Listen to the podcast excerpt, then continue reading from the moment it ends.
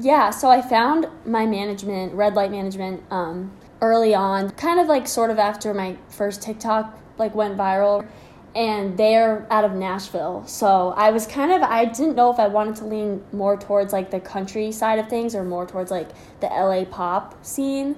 There was a few other labels that were interested that weren't really country. And then Sony and River House I'm also signed to this other label called River House. The, both of these labels were their partners, so they were like really really interested in me, like more than any other label.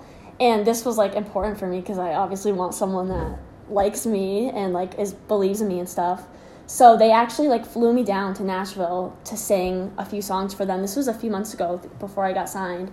And one of the CEOs of Sony, his name's Randy Goodman, he was there and that was like the first time he said that was like the first time he had been out to see someone like since corona.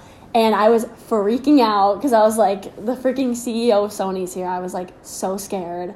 And all the other people from River House and Sony were there too, and I played them like six or seven of my songs, and they just really, really liked them, and they thought that I reminded them of like a young Taylor Swift, and they really liked my writing style and thing, and like right then and there, they were like, yeah, like we're gonna make a deal up for you, and then I flew home, and the deal was being made.